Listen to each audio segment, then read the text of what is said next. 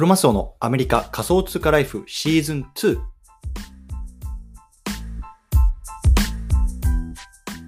スペース、あの、今日も始めていきたいと思うんですけれども、今日のテーマはですね、えっと、ステップンがね、こう新しい NFT マーケットプレイスをローンチしたっていうニュースがあ出てきたんですよね。そう。で、この名前が、えちょっと何て読むかわかんないんですけども、ムーアー、ムーアーかな？あの、MOOAR ってあの書くんですけれども、まあ、新しいね、あのマーケットプレイス、NFT の取引所っていうのをまあローンチしたので、まあ、ちょっとそのあたりね、まあ、ステップンとどう関係あるのかとか、こうステップンユーザーさんにどういうね、メリットがあるのかとか、まあ、ちょっとその,、ね、そのあたりの話っていうのを、今のね、この NFT のマーケット状況と絡めて、今日は話していきたいなと思いますのでね、興味がある方はぜひね、あのそのまま聞いていてくださいというところで、早速なんですけども、えっとね、まずね、あの僕のこと知らない方多いと思うので、まず簡単に自己紹介だけさせてください。えっと、僕は今アメリカの方に住んでいます。で、まあね、普段は会社員として働いてるんですけれども、まあね、えっと、ツイッターとか、あとはまあ、ポッドキャストとかを通じて、まあ、こういうようなね、まあ、仮想通貨、クリエイト、NFT なんかのこういう情報発信なんかをこうしてます。うん。で、毎日ね、あの、日本時間の朝にね、今最近だとこう連続ツイートみたいな形で、今ね、こう海外の NFT トレンドなんかをこうまとめて発信しているので、もしね、あの、海外の情報を知りたいよとか、まあね、あのそういう方はね、フォローしていただけると嬉しいです。はい。ということでね、早速本題入っていきたいと思うんですけれどもね、えっと、今日はですね、あの、新 NFT マーケットプレイス、ムーアについて解説というところで入っていきたいと思います。うん。で、あのね、ステップンね、あの、されてる方、日本だと多いと思うんですよね。で、実はね、あの、最初に断っておきたいんですけど、僕、ステップンやってない組なんですね。そう、なので、まあ、ちょっとステップに関する理解であるとか、まあ、あの、っていうのはちょっとね、あの、間違ってることあるかもしれないんですけども、そのあたりはね、ご了承いただきたいなと思います。うん。で、まあ、ちょっと脱線するんですけど、まあ、なんで僕はステップンやってないかっていうと、実はね、えっと、ステップンのいわゆる、えっと、ホワイトペーパーの中で、まあ、あの中国はね、ステップンができないっていうのは有名だと思うんですけど、実はね、これアメリカもね、あのステップンができる国には入ってないんですよ。で、あの正直ね、あのアメリカにいてもこうステップンやってる方々っていうのはまあいるし、いるんですけど、まあ、僕は正直なんだろうな、そのいきなりこうアカウントがバンされて、トークンが引き出せ引き出せなくなるとかね、ちょっとそのリスクを負いたくないなと思ってな思ったので、えー、とやってなかった組です。うん、なので、まあ、あの一応そういうような現状があるんですけども、今回ね、こうステップンと、まあ、NFT っていうところでね、まあ、絡めたニュースが出てきたので、まあ、そのあたりをね、解説していきたいなと思いますのでね、よろしくお願いいたしますというところで、えっと、今日の内容なんですけども、あ、ちょっとね、昨日ツイートしたので、そちらを貼っておきますね。で、今日はそれに沿って話していきたいなと思いますので、ちょっと待ってくださいね。えっと、どれだ？これかな？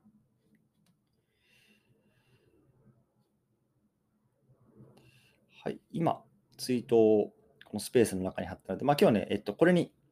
沿って少し話していきたいなと思います。はい。ということで、今日の今日の内容なんですけども、そもそもね、今 NFT 市場におけるプレイヤー、これちょっと簡単におさらいしますね。あとはこう手数料、ね、NFT にね、いろいろ手数料のね、話出てくると思うんですけども、これについてもね、簡単に言葉の提起をおさらいしていきます。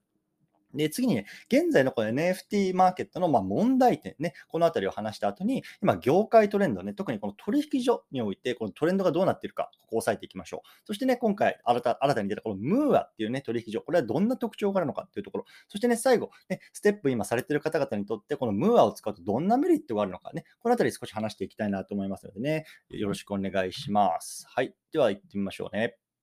ということで、まずね、NFT マーケットにおけるプレイヤーですね。まあ、あの、これ簡単にね、こういろんな言い方があるので、まあ、今日この場でね、少しあの僕のこの話の中ではね、こういうような定義ですよっていうところをまずね、話していきたいなと思います。で、えっと、プレイヤー3人いますね、3人。まあ、1人目がね、クリエイター、2人目が、まあ、いわゆる購入者、ね、コレクターですね。そして3人目が、まあ、3つ目がこのマーケットプレイス、いわゆる取引所って言われるんですけれども、まず、クリエイターさん。まあ、クリエイターさんはね、まあ、実際にこう NFT をま販売する人だったりとか、もしくはね、まあ、チームでやってる場合は、いわゆるプロジェクト運営とかって言われますけれども、まあ、そこがね、一つプレイヤーとしてありますよね、クリエイターさん。ね、で、まあ、二人目、二つ目のプレイヤーは、まあ、購入者ですね。まあ、いわゆるこれコレクターですよね。まあ、僕自身も、まあね、あの、いわゆるブルーチップと言われるような、まあ、クローン X であるとか、まあ、ミュータントエイプとかね、そういうものをコレクトしてますし、まあ、そういうものを、まあ、実際に買う人、ね、コレクター、いわゆるバイヤーですね。そして、まあ、3人目のプレイヤーがマーケットプレイスですね。いわゆるこれがオープンシーであったりとか、まあ、そういうような取引所になります。うん、で今回ね、これ、いわゆるマケプレっていうような、ね、感じで、あのツイートでは書いてるんですけども、結構負けプレイ、負けプレイってね、あの業界では言われることも多くて、これ何が指すかっていうと、とまあ、そういうマーケットプレイスの略で、まあ、いわゆる販売とですね。うん。なので、まずね、この3人のプレイヤーがね、今あの今回の話には出てきますよっていうところを押さえておきましょう。はい。では次なんですけれども、次ね、手数料ですね。この NFT に関する手数料って結構ね、まあ、分かったようで分かってないね、そんなね、方多いなと思うので、まあ、改めてここでもおさらいしておきたいなと思いますね。で、簡単に言うとね、手数料って言われるものは2つあります。2つ。で、1つ目はね、まあ、販売料ですね。販売料。販売手数料なんかと言われますね。で、これ何かっていうと、クリエイターさんとかね、あのプロジェクト運営がこう NFT を売るじゃないですか。で、売るのが完了したとき、売れたときにね、まあ、オープンシーであるとか、そういうマーケットプレイスに支払う、ね、いわゆるね、場所代ですね。場所代のことをね、販売料と言います。販売手数料。ね、でこれはね、まあ、そのオープンシーであるとかっていうのはね、あの取引所のこう運営にね、使われ使われますね。例えばね、そこで働いている従業員のお給料とか、まあ、そういうところをね、まあ、一部こういうような販売料からね、使っているというようなね、構図になります。で、2つ目の手数料、何かというと、いわゆるこれが二次手数料。これがね、今回の話でも、まあ、今、業界でも最もね、まあ、ホットな手数料というか、あの、キーになっている言葉なんですけども、まあ、二次手数料ですね。これは、えっと、バイヤーですね、まあ、購入者、コレクターが NFT を買ったときに、まあ、クリエイターさんにね、対して支払われる手数料のことですね。これが二次手数料。ね、これはクリエイターさんにね、対価とか、あとはね、活動費として使われますね。これはいわゆるね、例えば二次手数料なんてね、呼ばれますけれども、クリエイターフィーとか、ロイヤルティーフィーとか、まそんないろんな呼ばれ方をしますよ。で、これがね、いわゆる二次手数料になります。で、この NFT のね、まあ、今までと違うすごいところっていうのは、この二次手数料によって、まあ、クリエイターさんっていうのが活動の活動資金を稼げていくっていうね、ところなんですね。例えばですよ、まあ、今までね、じゃあ本を出版しましたってなった時に、まあ、本を出版したら、まあ、売れて印税が入ってくるかもしれないんですけども、まあ、それ以上はないんですよね。例えば、まあ、その売れた本が、じゃあ、例えばブックオフとかね、そういうのはね、まあ、中古販売市場に出た時に、じゃあその中古販売資料でその本が売れた時っていうのは、その作者さんにね、何かお金が入ってくるかっていうと全然入ってこないわけですよ。ね。で一方で NFT って何が違うかっていうと、まあ、ブロックチェーンっていう技術を通じて、ね、これ誰が販売して、誰がね、元の、あの販売者なのか、そして購入者なのかって、すべてトラックできるんですよね。で、一番最初にこの二次手数料を設定しておくことによって、売れれば売れるたびにそのね、手数料っていうのがクリエイターさんに入っていく。つまりね、クリエイターさんっていうのが、まあ変あ、なんだろうな、今までっていうのはこう搾取されてた存在なんですけれども、まあね、それがね、こうクリエイターフィーが回ることによって、きちんとね、した対価を、まあ、あの得られるというようなところで、まあ、いわゆるね、クリエイターフレンドリーなね、マーケットっていうのがね、今この NFT の業界になってます。はい。ということでね、まあ、2つ手数料あるっていう、あるよっていうことなんですけれども、まあ、今回ね、二次手数料の方にね、ちょっとフォーカスして見て見ていきたいなと思いますのでね、そこを念頭に入れといておいてください。はい。でね、あの、現在のこの NFT マーケットの問題点何なのかっていうところをまず話していきたいなと思うんですけれども、まあ、NFT をね、こう、売買する人っていうのはね、大体ね、こう、二通りに、まあ、分けられると、あの、この文文文献の中では言ってるんですね。で、一人はね、まあ、いわゆる長期ホルダーですね。で僕なんかも長期ホルダーなんですけど、僕はね、もう全然その投資とかっていうのはうまくないので、もう基本的には買ったらね、いわゆるガチホですね。もうずっと持ってるタイプの、まあ、あの、コレクター、購入者ですね。で僕はこのタイプです。個人的には。うんでそういう人にとっては、まあ、1回買った時にね、こう手数料をお支払いするだけなので、まあ、なかなかね、そんなね、手数料に関して、こう、敏感になる必要はないっていうのがね、あのこの長期ホルダーに関してなんですね。で、一方で短期ホルダー、いわゆるフリッパー、ね、こうフリップっていうのは、こう買って売って、買って売ってを繰り返すってことをフリッパーって言うんですけども、まあ、そういうのはね、人たちもいるわけですよ。いわゆる短期トレーダーですね。うん、この中でもね、例えばホワイトリストをゲットして、ね、それ NFT を買ってですね、即即売る、ね、こんなことをね、経験している方いるかもしれません。うんまあ、こういうフリッパーにとってね、いわゆる、ね、手数料っていうのは邪魔なわけですよね。ね、買って売って買って売って、そこでね、利材を設けたいのに、その度にね、手数料がかかったら、そのね、あの分だけ利益が減るわけじゃないですか。でね、こういうフリッパーにとって今手数料っていうのはものすごく邪魔なんだよっていうところがね、あの現状なんですね。で、一方で、このマーケットがどうなってるかっていうと、まあ、あのやっぱりね、この資本主義というか、まあ、お金に関わることなので、やっぱりね、まあ、NFT って儲かるよねっていう文脈のもとだと、まあ、ガチホルダーよりは、ね、短期フリッパーの方が今ね、業界的にはね、こう声が大きくなっている、存在感が大きくなっているよっていうのがね、今現状のあの、まま NFT のね、マーケットの状況です。うん、でね、まあ、こんなね、えっ、ー、と、なんだろうな、ホルダーというか、あの、バイヤーの状況を見て、今ね、業界ではね、どうなってるのかっていうところを次に見見ていきたいと思うんですけれども、今ね、あの、マーケットプレイス、いわゆるね、オープンシーとかありますけれども、そこでのね、業界手数料っていうのは、いわゆるこの二次手数料、ロイヤリティフィーを廃止するよっていうようなね、トレンドになってるんです廃止するよ。うん。つまりね、この二次手数料とかっていうのがね、この短期フリッパーにとっては邪魔なわけじゃないですか。でね、まあ、あのー、それがね、なくなればなくなるほど、まあ、そういうフリッパーたちっていうのは、そこのマーケットプレイスを使って取引したくなりますよね。で、あのそうそういうことによって、そうすることによって、まあ、その取引所っていうのが、どんどんどんどんね、活性化して、まあ、栄えていく。そういうことを見込んで、こう取引所っていうのは、あ、じゃあ、うちはね、二次手数料、あの、廃止しますよとか、ね、あの、もう買って、購入者さんがもう勝手にね、どれぐらいクリエイターさんに二次手数料を支払いしたいかっていうのは決めることができますよ。ね、そんな風にするね、まあ、あの取引所っていうのが今ものすごくね、増えてるんですよ。で、業界最大手って言われる、まあ、オープンシーっていうのは、まあ、最低でもね、2.5%の、まあ、二次手数料を取りますよっていうところをね、まあ、あの明記してます。で、最大ね、10%までね、クリエイター自身がね、設定できるんですね。で、僕もね、自分でね、あの、NFT をこうコレクション販売をね、まあ、してたことあったんですけれども、まあ、実はね、それ全然うまくいかなくてもやめてしまったんですけれども、僕はね、10%で設定しました。例えばね、だからまあ変な、あのすごくざっくり言うと、まあ、1イーサでね、あの僕の作品が売れたとしたら、そのうちの10%、0.1イーサがね、僕に入ってくる。そんな設定をね、自分でできるんですね、オープンシーは。うん、で、オープンシーはね、これが最低2.5%まで、2.5%までしか下げられないんですよ。そう最大手のオープンシーはこういう設計になってます。で、一方で、例えばね、X2、Y2 とか、あとはね、スードスワップとかね、まあ、あのそういうようなね、他のいわゆる競合の取引所、マーケプレイあるんですけども、ここはね、もうあの最近こう二次手数料をもう廃止、ゼロにするとか、あとはね、購入者自身がね、こう選べるようなオプション制にしてるんですね。例えばね、ある購入者さんがね、あ、このクリエイターさん頑張ってるかね、じゃあ俺はね、5%上げるよとか、あとはもしくは、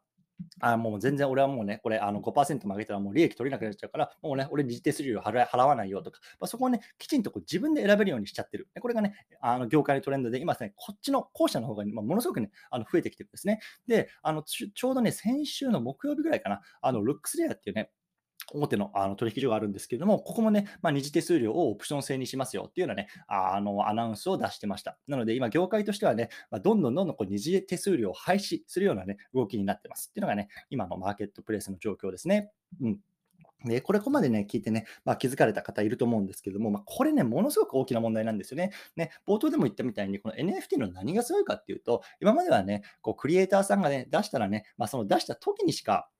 この自分に対してね、こう対価が入ってこなかったのが、これ NFT っていうのは、まあ、売れれば売れるほどね、その度にね、自分にこうね、あの、クリエイターフィー、実定数量が入ってきた。これがね、いわゆるこう自分の活動の源泉になってたわけですよ。で、一方でね、これがなくなるっていうことは、まあ、正直、あの、今までのね、あの、Web2 時代のね、ものと全く変わらないんですよね。もう、もう売って売り切りでおしまい。で、で、その後全然誰も入ってこないってことは、クリエイターさんがどんどんどんどん自利品になっていくって世界が今ね、このマーケあの NFT の中で起きているというようなことなんですね。なので今ここに関してこうクリエイターさんたちというのはものすごくね、まあ、反対の声を上げていて、今グローバルでね、まあ、このなんだろうな、あの二次手数料を廃止したい、まあ、プラットフォーム側と、あとはね、二次手数料をきちんとね、まあ、あの払われたいクリエイター側、ここのね、まあ、あのいわゆるしのぎ合いというかバトルですね、これが今、あのものすごく業界で起こってるんですね。うん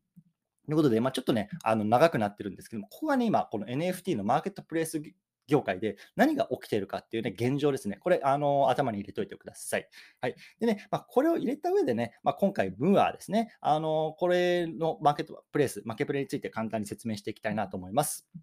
で、ムーアなんですけれども、あの、これ実はね、あの、ステップンが運営している、えっと、ファインドサトシラボっていうんですかね、が、あの、運営している、まあ、新しいマーケットプレイス取引所なんですね。そう。なので別にね、これ、ステップンの靴をやり取りするような取引所じゃないんですよ。うん。あの、もちろん靴もできるらしいんですけれども、まあ、靴以外にも、あの、普通の NFT ですよね。それを売買することができる取引所になってます。うん。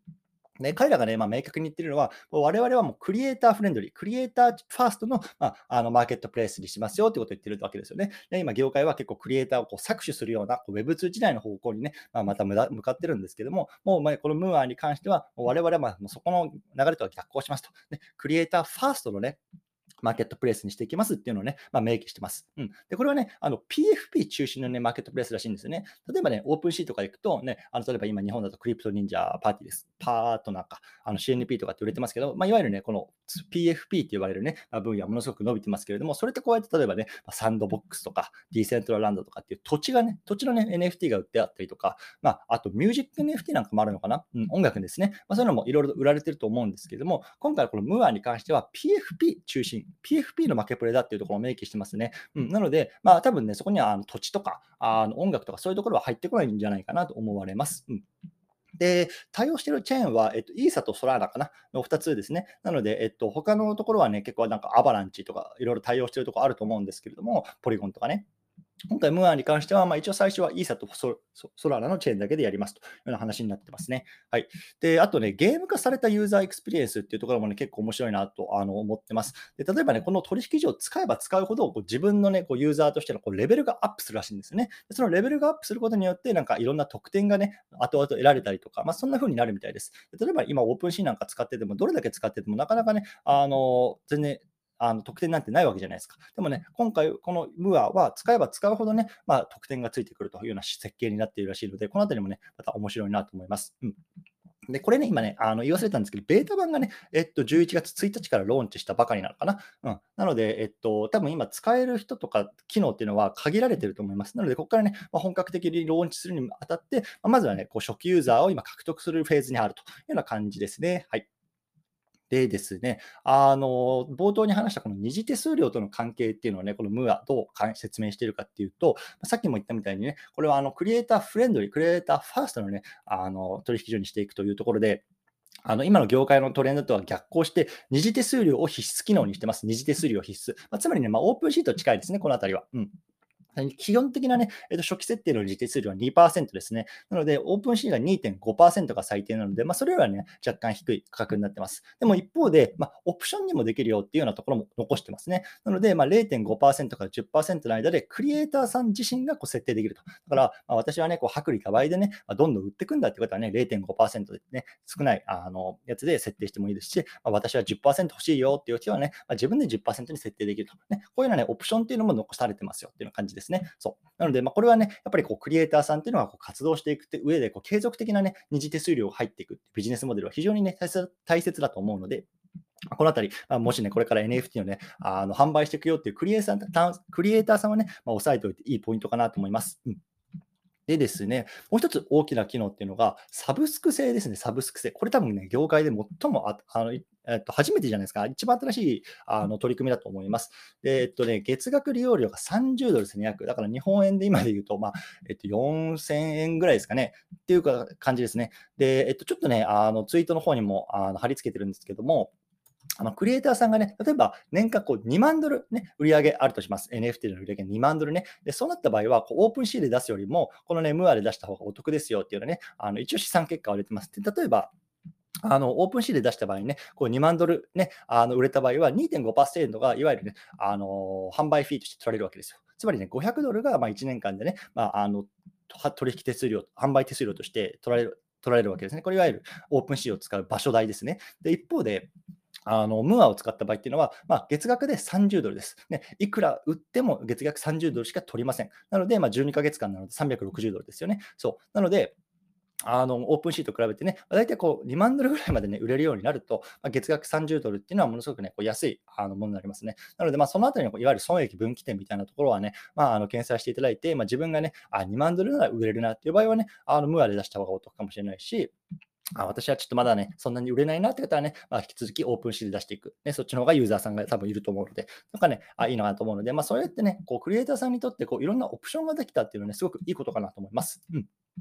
はい。じゃあ最後ですね、あの、ステップンユーザーさんね、まあ、あの、僕は残念ながらステップンやってないんですけども、まあ、そのステップンをやってきている人に対してどんな特典があるのかっていうところなんですけれども、あの、ステップンはね、あの、なんかこう歩いた距離とか、まあ、そういうのは利用頻度なんですかね、に応じてこうメンバーシップが今回あの与えられ、付与されますよってことなんですね。で、このね、メンバーシップは あの高級的なものじゃなくて、例えばね、あの30日間無料で使えますとか、60日間無料で使えますとか、まあ、そんな風に、ね、なってるみたいです。そう。なので、えっと、ホームページの方に行っていただいて、えっと、そこでね、あのもう一番最初のトップページにこのクレームフリーメンバーシップっていうところが出ていくので、まあ、そこにね、えっと、行っていただいて、多分ウォレットを接続するのかな？でそうするとね、こう自分が今までどれぐらいね、こうステップを使ったみたいな、こう利益が見れるよう、あの、多分向こうで読み込むようになるので、それによってね、まあ、あなたはじゃあ30日間このムーア使っていいですよとか、60日間使ってもいいですよとか、そのね、メンバーシップが付与されるみたいですね。うん。で、あの、ちょっとね、今日は詳しくここでは話さないんですけども、あの、ステップンされてる方、GST トークンってありますよね。で、このトークンをこのムーアで使っていくようなエコシステムにしていくというらしいんですよね。そうなので、まあ、あの、もしこれがうまく回っていけばね、まあ、ちょっと今低迷しているって言われているのは、この GST トークンのっていうね、いわゆるこうステップン銘柄ですか、まあ、あのあたりっていうのもまたね、こう上がってくるんじゃないかなっていうね、見立ても、まあ、あの海外の方では出てますので、そのあたりもね、今後のムーア、今後どうなっていくかっていうのはね、まあ、あの面白いかなと思ってます。はい。ということで、まあ、最後なんですけれども、まあ、このムーはね、あの昨日か、11月1日から新たにリリースしました。ね、あのなので、このあたりはこう最大手のこうオープンシートか、またね、こう二次手数料を撤廃しているようなね、他のあの競合他社のね、あのマーケットプレイスとはまたね、独自のね、新しいタイプのあの取引所になってきたなと思いますね。クリエイターフレンドリー、ね、そこをま第一に掲げていて、もう二次手数料はもう確実に取りますよというようなところで掲げているので、あとは月額制、うん、このあたりも新しいですよね。なので、まあ、あの今年の春先ぐらいですか、あのステップンね、旋風、こう日本で特にね、こう送ったと思うんですけれども、まあ、そのあたりをね、このまた NFT の業界でも、あのこのいわゆるサトシラボっていうんですか、が、あの、開けていくのか、このあたりはね、また見ものかなと思いますのでね、この、えっと、ムはね、引き続きこう注目して見ていきたいなと思いますので、まずね、とにかくね、こう触ってみる。これがね、一番大事かなと思いますのでね、昨日僕もね、こうウォレットつないでみたんですけれども、そのあたりね、こうぜひね、あの、ツイッターの方の、えっと、最後の、最後の方かな、あの、ホームページ、リンクつけてますので、もしね、興味がある方はそちらね、触ってみてはいかがでしょうか。はい、ということでね、今日はこのあたりにしたいなと思うんですけれども、えっと、なんか質問とかある方いますか？コメント欄いただければ質問お答えしようかなと思います。昨日ちょっとね、あの上がってもらったんですけど、上がってもらうと、あのポッドキャストの方で質問された方の声っていうのが入ってなかったんですよね。なので、ちょっと質問はあの上がってもらう形式じゃなくて、ちょっとコメント欄にいただく形式にあのしていきたいなと思います。もし質問あれば、コメント欄によろしくお願いします。で、まあ、僕自身はあのこうやって毎朝、日本時間の、えっと、朝に、えっと、ツイートをあのして、で、その、なんていうんですか、同じツイートに対するこうスペースっていうのをね、夜こうやってあのやってます。で、大体今、日本時間の最近だと夜10時ぐらいにあのスペースやってますんで、もしね、あの興味がある方は、ね、引き続き聞いていただければなと思います。で、僕はね、あの、ポッドキャストの方も、まあ、ちょっと最後告知になっちゃうんですけど、撮っていて、まあね、今後最近はもうこのスペースの内容とポッドキャストの内容同じなんですけれども、まあ、そのあたりっていうのもね、過去400本ぐらいね、撮ってます。で、えっと、僕のプロフィール欄行っていただくと、ハッシュタグアメリカ仮想通貨ライフってあるので、まあ、そのあたりね、こう調べていただけると、過去ね、過去の400本、まあ、大体最近はこう NFT の話多いですけれども、まあね、あのアメリカの生活のこととか、まあ、不動産投資のこと、株式投資のこと、そのあたりにまあお金の話全般ですね、まあ、してますんで、興味がある方はね、そちらの方も聞いてみてください。大丈夫そうですかね、今日は。こんな感じですかね。はい。じゃあちょっとまたね、あの20分ぐらいだらだらだらだらこう一人で喋り続けてしまったのでね、まあ、あの今日はこの辺りにしたいなと思います。また明日も同じ時間にやりたいと思いますのでね、引き続きよろしくお願いいたします。どうもありがとうございました。